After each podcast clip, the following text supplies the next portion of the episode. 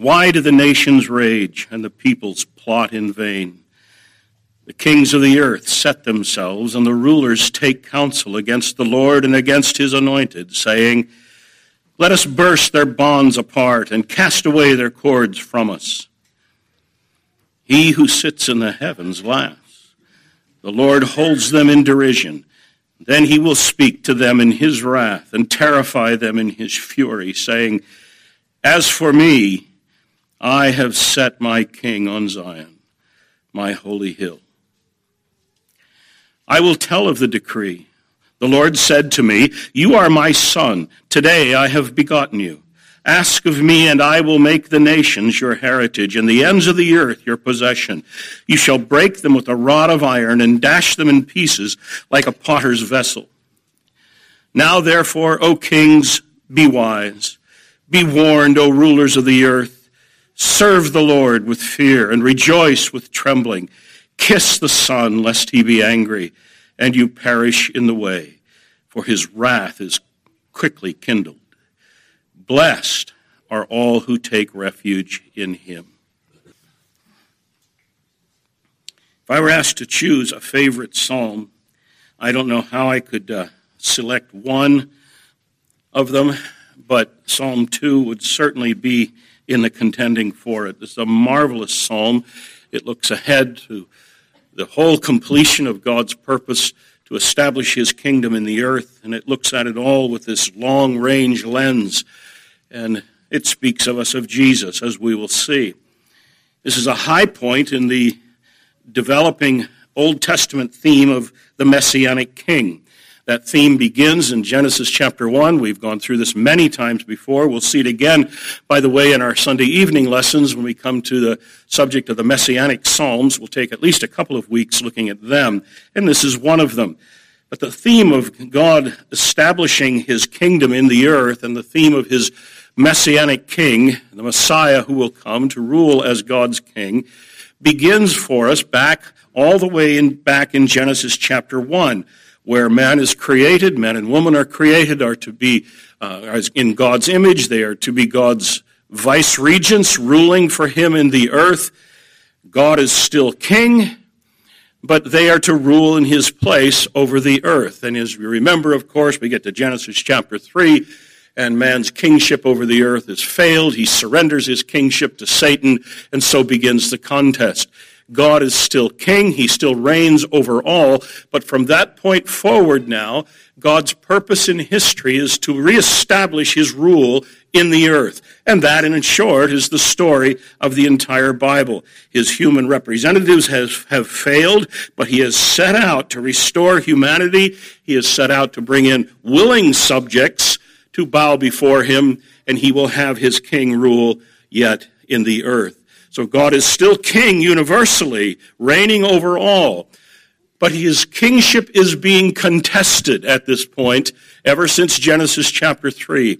And the world is in rebellion against his kingship, and God has determined to reestablish and reassert his kingship in the earth. And that, in brief, is the story of the Bible.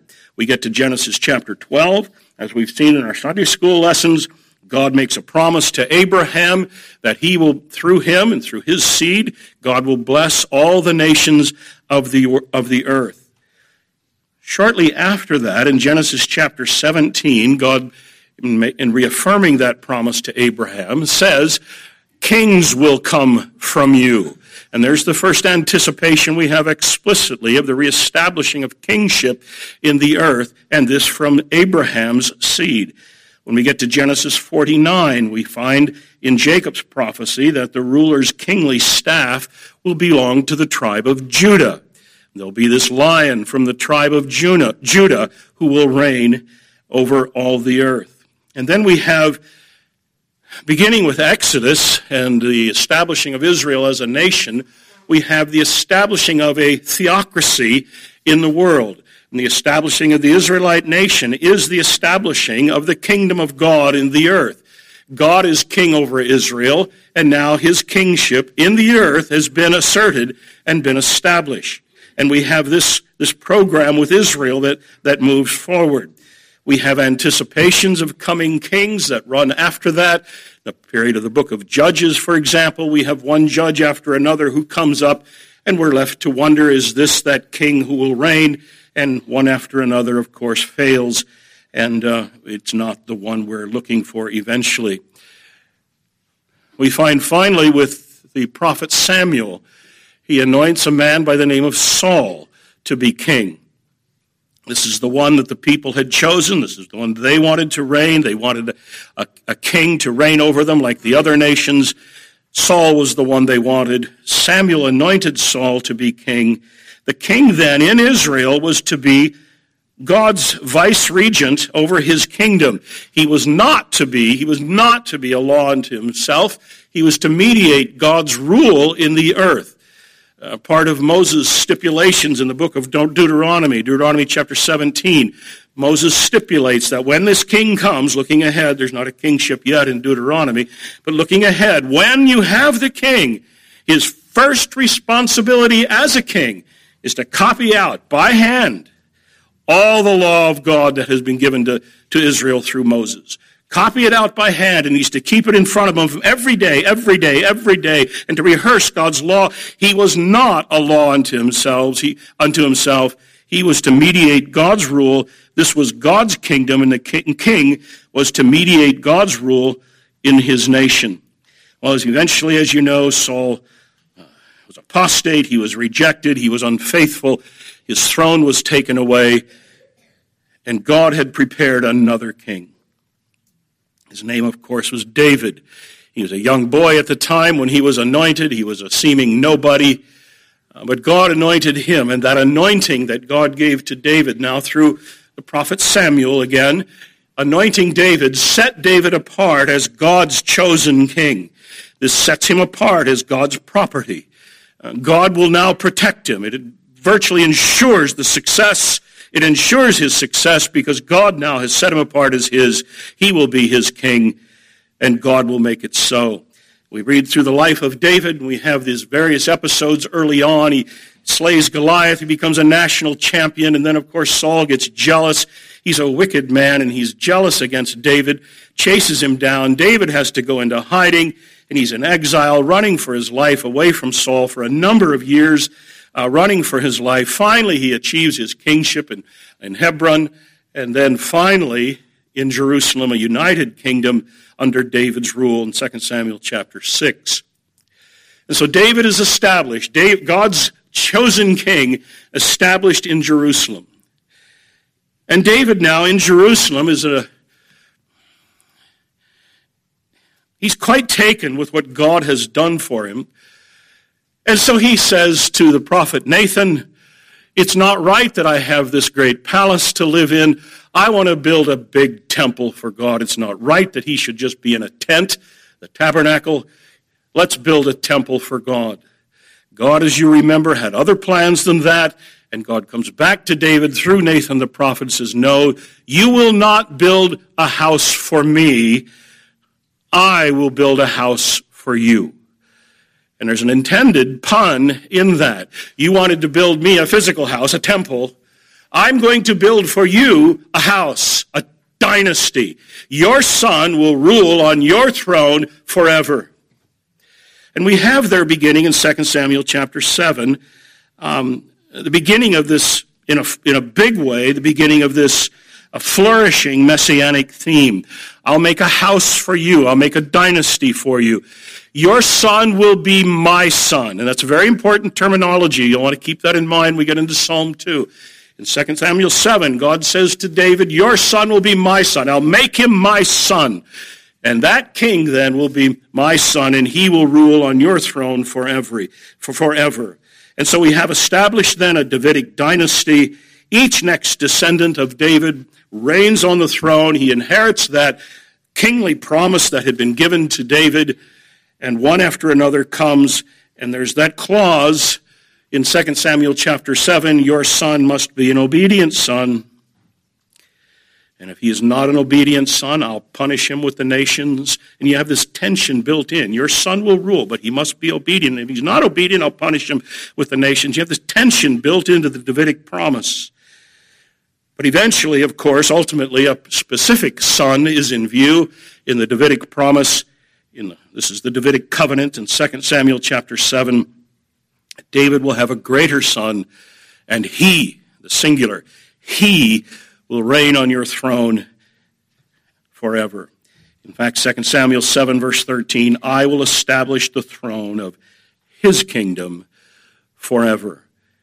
And so we have then the beginning of what we now like to call great David's greater son, the hope of great David's greater son coming to rule. This is the anointed one, the Messiah. And the expectation becomes dominant through the Old Testament. The Psalms speak of it very often with all of its references to the king. We spent much time early on in our Sunday evening series talking about the royal orientation of the Psalter it gathers around the king and sings his praise, often presents an idealized picture of this king to come, an idealized presentation of a king that transcends any of the Davidic kings that, that we have in, in ancient Israel. The prophets pick this up as well. We have famous prophecies like the Christmas prophecy of Isaiah chapter 9 and Isaiah 7 with the he'll be uh, virgin born. And many of these prophecies of this great Davidic kingdom that is come and will, will, it will extend over the entire earth and be forever. We also have in 2 Samuel chapter 7 a very important term. I've mentioned it already, but keep it in mind, and that's this term son. I will make him, that is your, your son, your greater son, I'll make him my son. And that becomes then in 2 Samuel 7 a messianic title. When we come to the Gospels, very often we'll see this expression, the Son of God. Now, when we get to the Gospel of John in particular, that's just freighted with all kinds of implications of Christ's deity, and earlier in the Synoptic Gospels as well. But first of all, that expression, Son of God, is a messianic title. He's Israel's king. And you find that, for example, in John chapter 1, when um, uh, with John the Baptist refer, referring to the coming one as the Son of God. Uh, you find it with the later with Nathaniel and others speaking, this is the Son of God. You are the King of Israel, the Son of God. This is a messianic term, waiting for the great Son, David's greater Son, the Son of God, the one whom God makes his Son. He will be King and fulfill the Davidic promise. Well, this is the Davidic covenant. Um, David was profoundly moved by the enormity of the promise. You talk about a disproportionate return on what he had planned to do for God and what God in turn did for David. I, I want to build him a temple. No, you're not going to build me a temple. I'm going to make you a dynasty, and your son's going to reign over the entire world forever. David is just profoundly moved by the uh, enormity of the promise, and for the rest of his life, he's keenly aware of what God had promised. And we find that creeping up in what we call now the messianic psalms, psalms that refer to the promised Messiah or the king who will come. As I said, each, each next Davidic son, Davidic king, was anointed for office. He inherits the covenant promise, and he and each next one anticipates that greater son who will come and rule over the entire world forever. Well, that's quick and brief overview, but that is the background now to Psalm 2. This is, in fact, a Davidic psalm. You don't find that mentioned in a superscript. There's no superscript here, but we have that affirmed for us in uh, Acts chapter 4 that David is the author of this psalm. Psalm 2, as well as Psalm 110, there's just a lot of lot of research that has gone in, into this uh, to establish that Psalm 2 and Psalm 110 were sung as part of the formal coronation ceremonies when each next Davidic king was appointed as king in Israel. There'd be this great affair at the temple uh, where he's installed in Zion, and there was a huge ceremony associated with it, and psalms were sung at the event, and this psalm, Psalm 2, as well as Psalm 110, were psalms that were sung at those events celebrating the appointment of each new Davidic king. But as we find very often in the Psalms, and we'll see this many times as we go through, the language of the psalm, although sung at the ceremony of this next appointed king, and then the next appointed king, and then the next Davidic king, although they are sung in celebration of his appointment as king, the, the language of these Psalms so far exaggerates beyond what any of those historic kings have ever accomplished, and in fact present this king in his idealized personification in David's greater son who will rule the world over.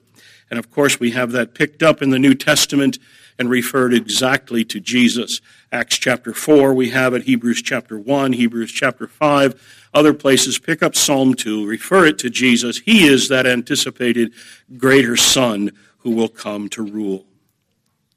All right, that's the background then to Psalm 2 that we need to keep in the uh, really the front of our minds as we work our way through it.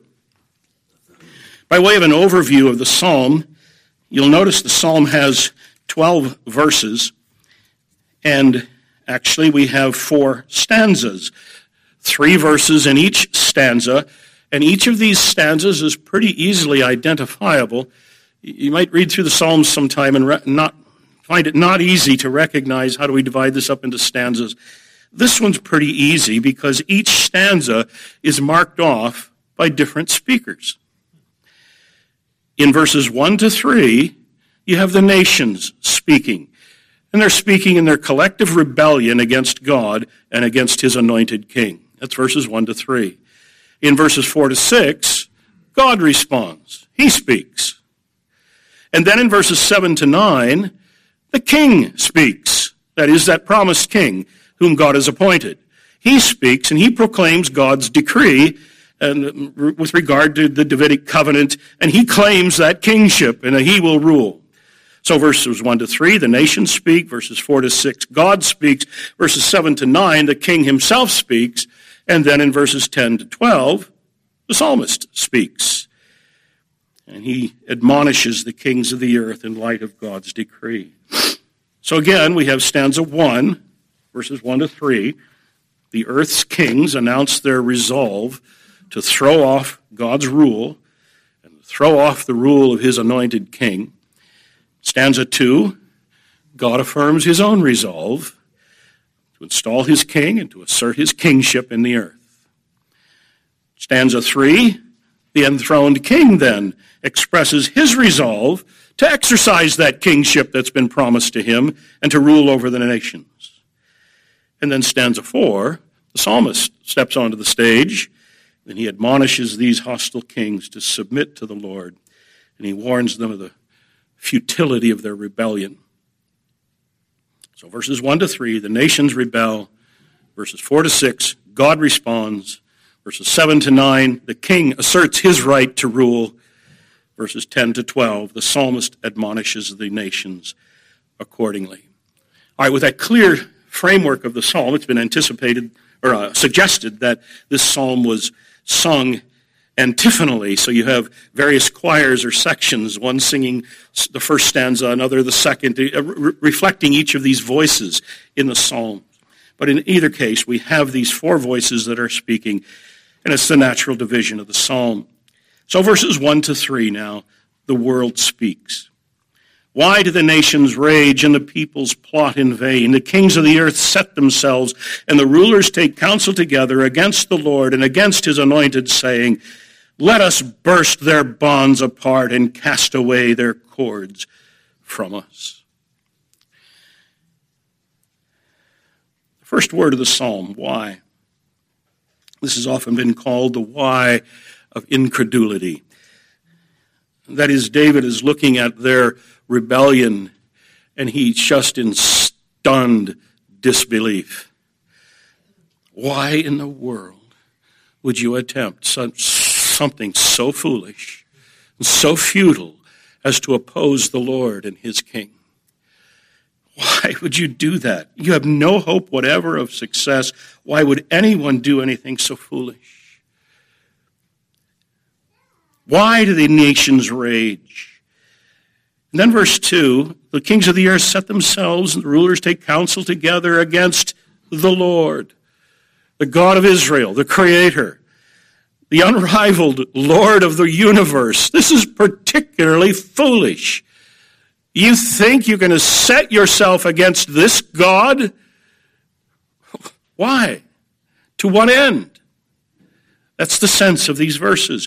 And against his anointed, that's the Davidic king, the one whom God has anointed in, to rule in his place over the nations. He's been set apart by the, by the uh, prophetic anointing.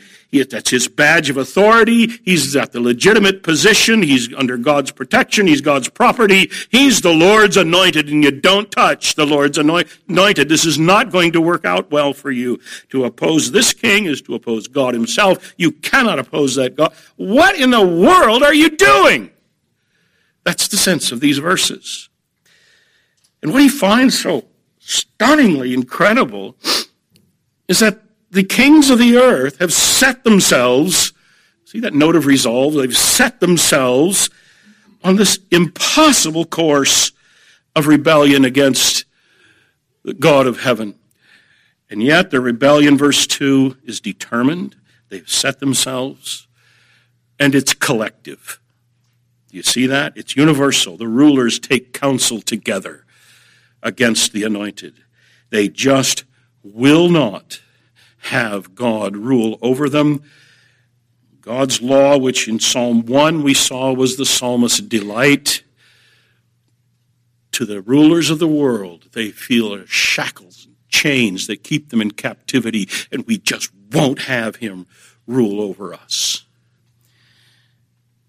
And so we have in verses 1, 2, and 3 the world in collective rebellion against God and the resolve now to throw off any restraints that God would put on them. And if ever there's a passage in the Bible that has a contemporary ring to it, it's Psalm 2, verses 1 to 3. Our world just seethes in its rebellion against God today. We've seen it advance, we've seen it get get more stringent, more strident, more resolved. We'll deny our creaturehood. We'll deny the existence of God, even though we hate Him. We'll ex- deny that He exists. And the world is increasingly resolved. They'll target your children. In our educational system today, in, in speaking as a whole, speaking with broad brush, thank God for exceptions in it, but our educational system today what is viewed as their moral responsibility is to rescue your children from you and from the standards and teaching that you would give them. Tell them that we are not God's creatures. They'll tell them that a boy doesn't have to be a boy. A boy can be a girl. A girl can be a boy. And we're asked to believe it. We're even asked to believe that men can have children, can have babies. And everything is just turned on its head. And all ethical and moral norms are just turned upside down, and they call evil good and good evil. And it's just with a seething hatred, what we're seeing verses 1 to 3 in our own society today. That's the first stanza. The nations in a rage, plotting in vain, futilely plotting their overthrow of God. What a stupid program to pursue. Why are you doing it? Well, verses 4 to 6 now. Second stanza the Lord speaks. He who sits in the heavens laughs. The Lord holds them in derision. Then he will speak to them in his wrath and terrify them in his fury, saying, As for me, I have set my king on Zion, my holy hill. This is God's response now to the world in rebellion against him. And I think we should notice, and it helps as much as we're able to notice how the Psalms themselves and how the stanzas within the Psalms are framed. And you can, and we did that last week. You remember how the psalm is framed with blessed at the beginning and and uh, perish at the end. You often see that kind of framing of the psalms. We find that here in, in the second stanza, particularly here. Notice the beginning of verse four. The Lord's enthroned in heaven, God enthroned, he that sits in the heavens. And then at the end of the stanza, verse 6, we have the anointed king enthroned in Zion. I have set my king on Zion, my holy hill. I've set, that is, I've established. He's enthroned. So we have at the beginning of the stanza, God enthroned, and at the end of the stanza, his appointed king enthroned. And so you have God ruling over all, and his appointed king established in Zion to administer God's rule over all the earth. That's stanza two. Verse four, the Lord this is, this is, has a degree of humor in it, secure in his rule over his would-be enemies, he laughs. The contest is so lopsided that she's comical.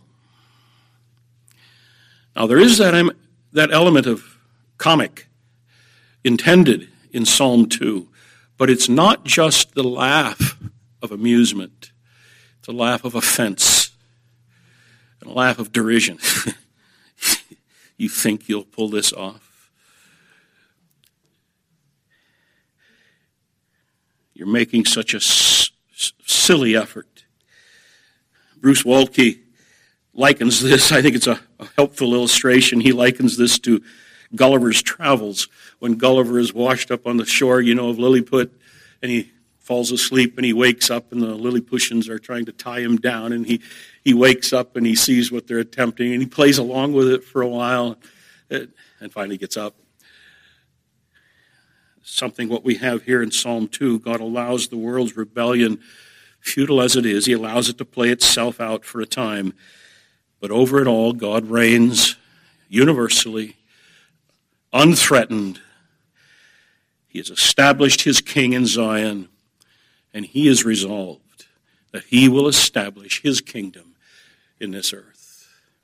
And these Lilliputians might sputter and fuss, but he's resolved. He will establish his kingdom. And so, verses 5 and 6, God now is angry. He speaks. The wording in verse 6 calls attention to the change of speakers. As for me, actually, you've, you've had your say, now I'm going to talk. You've had something to say, now I have something to say. That's the sense of it here. And what he has to say reflects his resolve. I have set my king on Zion, my holy hill. That's the Temple Mount, the, the place of the enthronement of the king. That is, God has made a promise. He's said that David's son will rule, God's king will rule. I've established him there. I'm established in this course that I'm going to take. So in the first stanza, the nations rebel and rage against the ruling of, rule of God over them.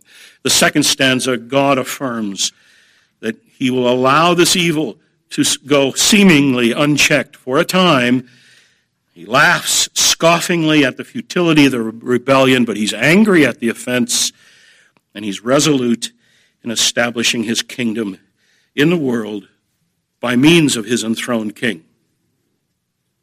And that brings us then to verses 7 to 9, the third stanza, and here the king himself speaks. I will tell of the decree. The Lord said to me, You are my son. Today I have begotten you. Ask of me, and I will make the nations your heritage, and the ends of the earth your possession. You shall break them with a rod of iron and dash them in pieces like a potter's vessel. This is really nothing more than a poetic elaboration of what we read in 2 Samuel chapter 7, when God makes his promise to David. This is, as I say, is picked up in the prophets in a big way, promising God's rule in the earth. Sometimes even specified, David, my king, will rule over them. David's greater son will come and rule. Picked up in the prophets of this great universal kingdom that is coming. Now, what's striking here in verses 7 to 9 is that what we have is David reciting for us a prior conversation that went on between God and the anointed king. The king is going to speak, but he's going to reflect in his speaking what God had said to him. And so he says, I will tell of the decree, and then he recites what God has said. So the Messiah speaks, but what he says, what he has to say is what God had said to him previously in the decree. So the decree, verse 7, is this You are my son. Today I have begotten you. That's enthronement language. I've made you king. He's the Messiah. He's the messianic king. This is God's word to this king. I've made you my son. Today I've begotten you. You've become king. And then verse 8, the king, Messiah, recites more of what the Lord said. And what he had to say was that the reign would be universal. Ask of me, and I will make the nations your heritage and the ends of the earth your possession. So God has bequeathed to his anointed rulership over the entire earth. This is the king's inheritance from God. He must ask, but upon asking, God will grant him the nations. Every last one of them to the ends of the earth. They'll all be his. Now, just to anticipate what we'll see later, keep, keep your hand here. We'll be back in just a moment, Psalm 2. But look at Psalm 72, where we find this another messianic psalm, where this is picked up again. And again, we have in this psalm uh, the psalmist portraying Israel's king uh, in idyllic terms. Pick it up with verse 8. Here he's talking about this a, song, a psalm of Solomon. It reflects the same anticipation of universal rule. Verse 8, may he have dominion from sea to sea and from the river to the ends of the earth. May desert tribes bow down before him and his enemies lick the dust. May the kings of Tarshish and the coastlands render to him tribute. May the kings of Sheba and Seba bring gifts. May all kings fall down before him and all nations serve him. Now notice verse 9 there in Psalm 72, that this rule entails the destruction, the destruction of all those who oppose him. May the enemy tribes bow down before him and his enemies lick the dust. Well, there's the, the language of utter subjugation. That might ring a bell, by the way. Genesis chapter 3. Now I'll go back to Psalm 2, and you'll see in verse 9 here that same tone of that same note that this rule entails the destruction of all of his enemies. Psalm 2 9, you will break them with a rod of iron and dash them in pieces like a, like a potter's vessel. We'll find this consistently in the Bible that there are essentially two aspects of God's establishing his kingdom in the earth. On the one hand, there's the, the rescue and the vindication of the righteous, and his people will be saved forever. And on the other hand, there's the destruction of all of his enemies. This psalm focuses in these verses on that. He'll break them with a rod of iron and dash them in pieces like a potter's vessel.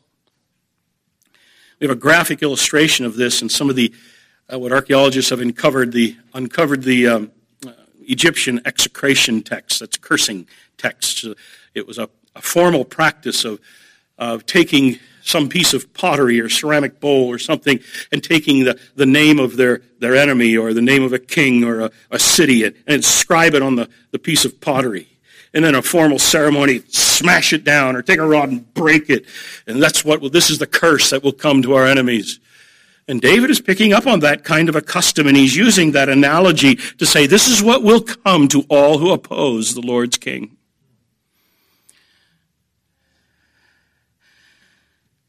Psalm 110. Maybe we should look at that. Psalm 110 promises the same thing. Look over to there quickly. Psalm 110. Probably the messianic psalm par excellence. Look at Psalm 110, verse 1. The Lord says to my Lord, Sit at my right hand until I make your enemies your footstool. Utter subjugation. Now, verse 5. The Lord is at your right hand. He will shatter kings in the day of his wrath. He will execute judgment among the nations, filling them with corpses. He will shatter chiefs over the wide earth. And this now is why David in verse 1 finds it so incredibly foolish that the nations of the world would set themselves in opposition to this God and to this king. Don't you know the outcome?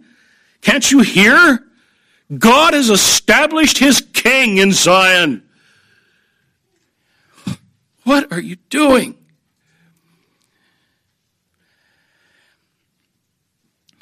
Well, at some point in looking at this psalm, we've got to ask the question who's he talking about here? Clearly, he's not talking about David himself. He wasn't anointed in Zion, or it's not Solomon. He wasn't the best at this either.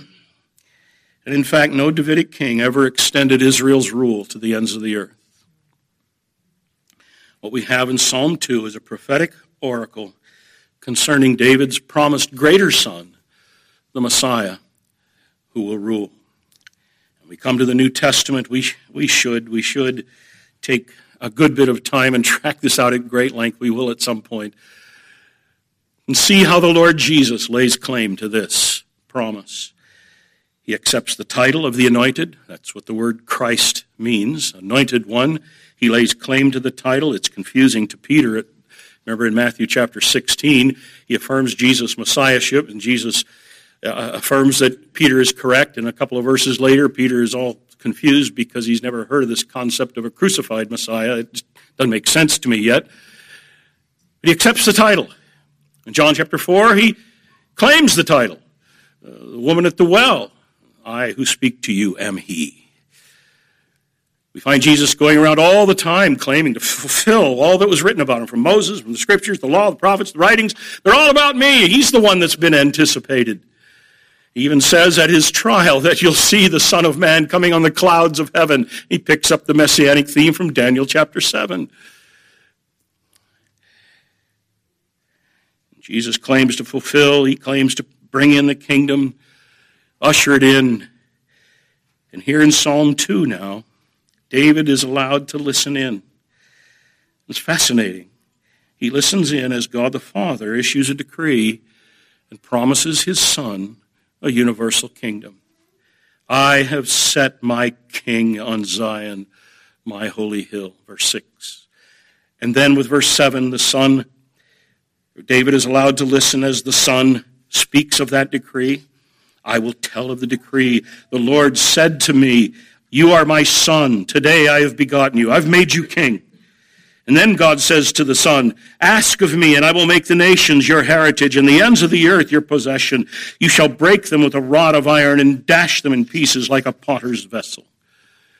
The New Testament writers pick all of this up, as you know, with reference to the Lord Jesus, perhaps most famously in Acts chapter 2, after the resurrection of Jesus, and when we have the descent of the Spirit in Pentecost. And everybody's wondering what's going on, and Peter stands up. And he says, This Jesus whom you crucified, God raised up. And he's exalted him to the right hand of God. And he has made him Lord and Christ. As a consequence of Jesus' successful mediatorial work, coming as a representative of God's people, dying in their place, making satisfaction for sin on their behalf, God confirming that, raising him from the dead. He ascends to heaven and, as mission accomplished, inherits the throne of the universe. And God had said, Ask of me, and I'll give you the nations as your inheritance. And so the Son ascends to the throne. You told me that you'd give me the nations. God says, They're yours. And He sends His Spirit to accomplish His kingdom throughout the earth. And at this point, at this point in history, the developing of God's kingdom, the kingdom is extended through the gospel. It's the mission of the church to take the gospel of the kingdom to all the ends of the earth and offer terms of peace with this king. He'll have you, but you must bow before him.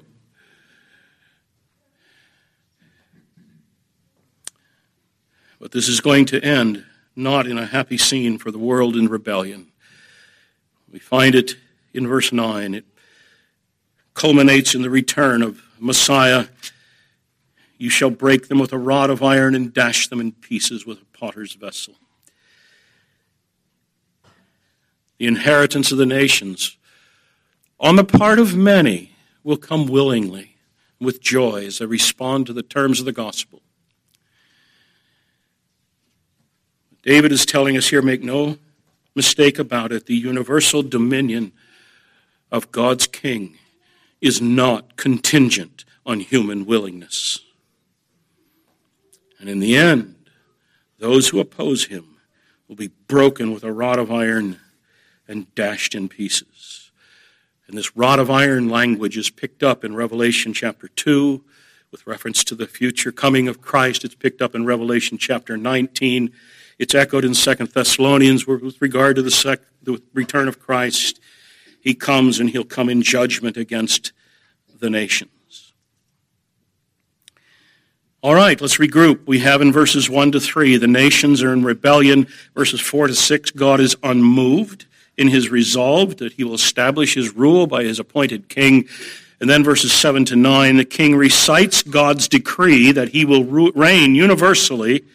And now the last stanza of the psalm, verses 10 to 12. And here we have David himself stepping onto the stage, and he's going to take the role of a counselor to the nations who are in rebellion. Now, therefore, O kings, be wise. Be warned, O rulers of the earth. Serve the Lord with fear. Rejoice with trembling. Kiss the Son, lest he be angry and you perish in the way, for his wrath is quickly kindled. Blessed are all those who take refuge in him. So here David positions himself as a counselor to the rebellious nations. He sees that they're on a fool's errand. They have to be warned. And so in verse 10, he calls them to wise up. Wise up. Consider what I've just written. God's decree is, is sure. He's enthroned his king. Your rebellion will never succeed. Now, therefore, O kings, be wise. Be warned, O rulers of the earth. Wise up. Do you, do you really think that you can oppose the God of heaven forever? And this is true of all men and women everywhere, individually and collectively.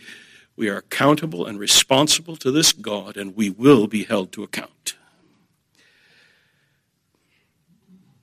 We're all his subjects.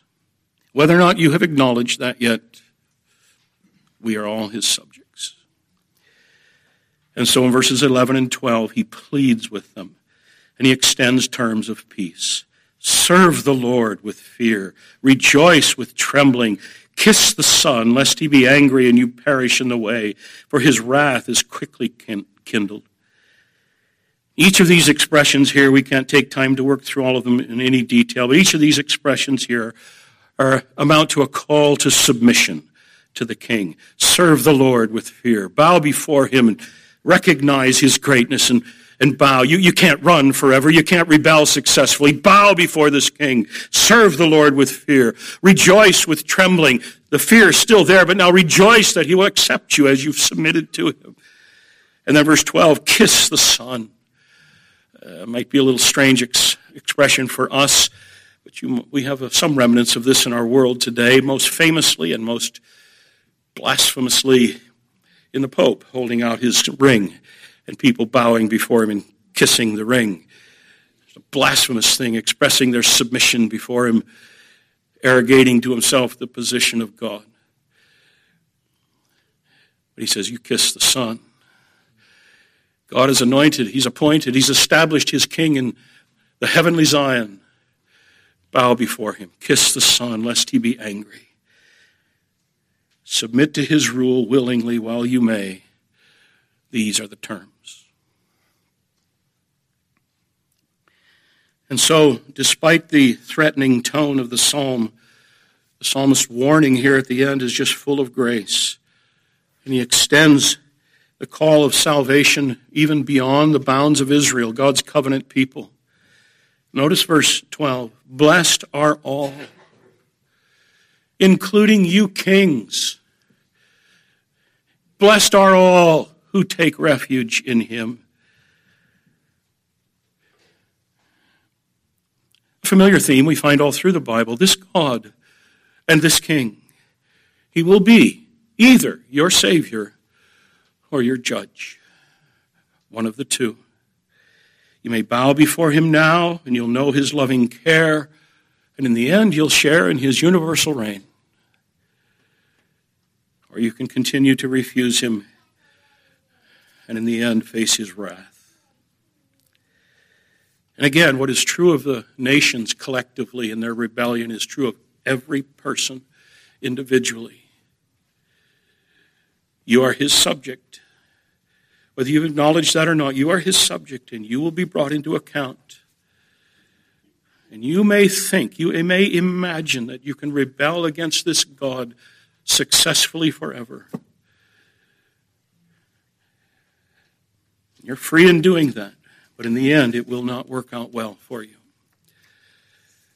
What we have then in Psalm 2 is a brief, graphic portrayal of the outworking of God's purpose in history to establish his kingdom under the administration of his appointed king. It looks ahead to the incarnation of Jesus, the crucifixion of Jesus, the resurrection, his finished work of redemption, his exaltation to the throne of God, where he inherits the position of universal lordship over all the nations, ultimately to return. And he brings the kingdom of God to its consummation. And at last, at long last, the kingdom of this world will become the kingdom of our Lord and of his Christ, and he will reign forever and forever. And I have to say this a personal note. I think you share it with me. I just can't wait. It sickens me. To see the world strut and its increasingly arrogant rebellion against God. And I can't wait to see the world bow before him and acknowledge his kingship. This is the hope of the church. Come quickly, Lord Jesus. Amen.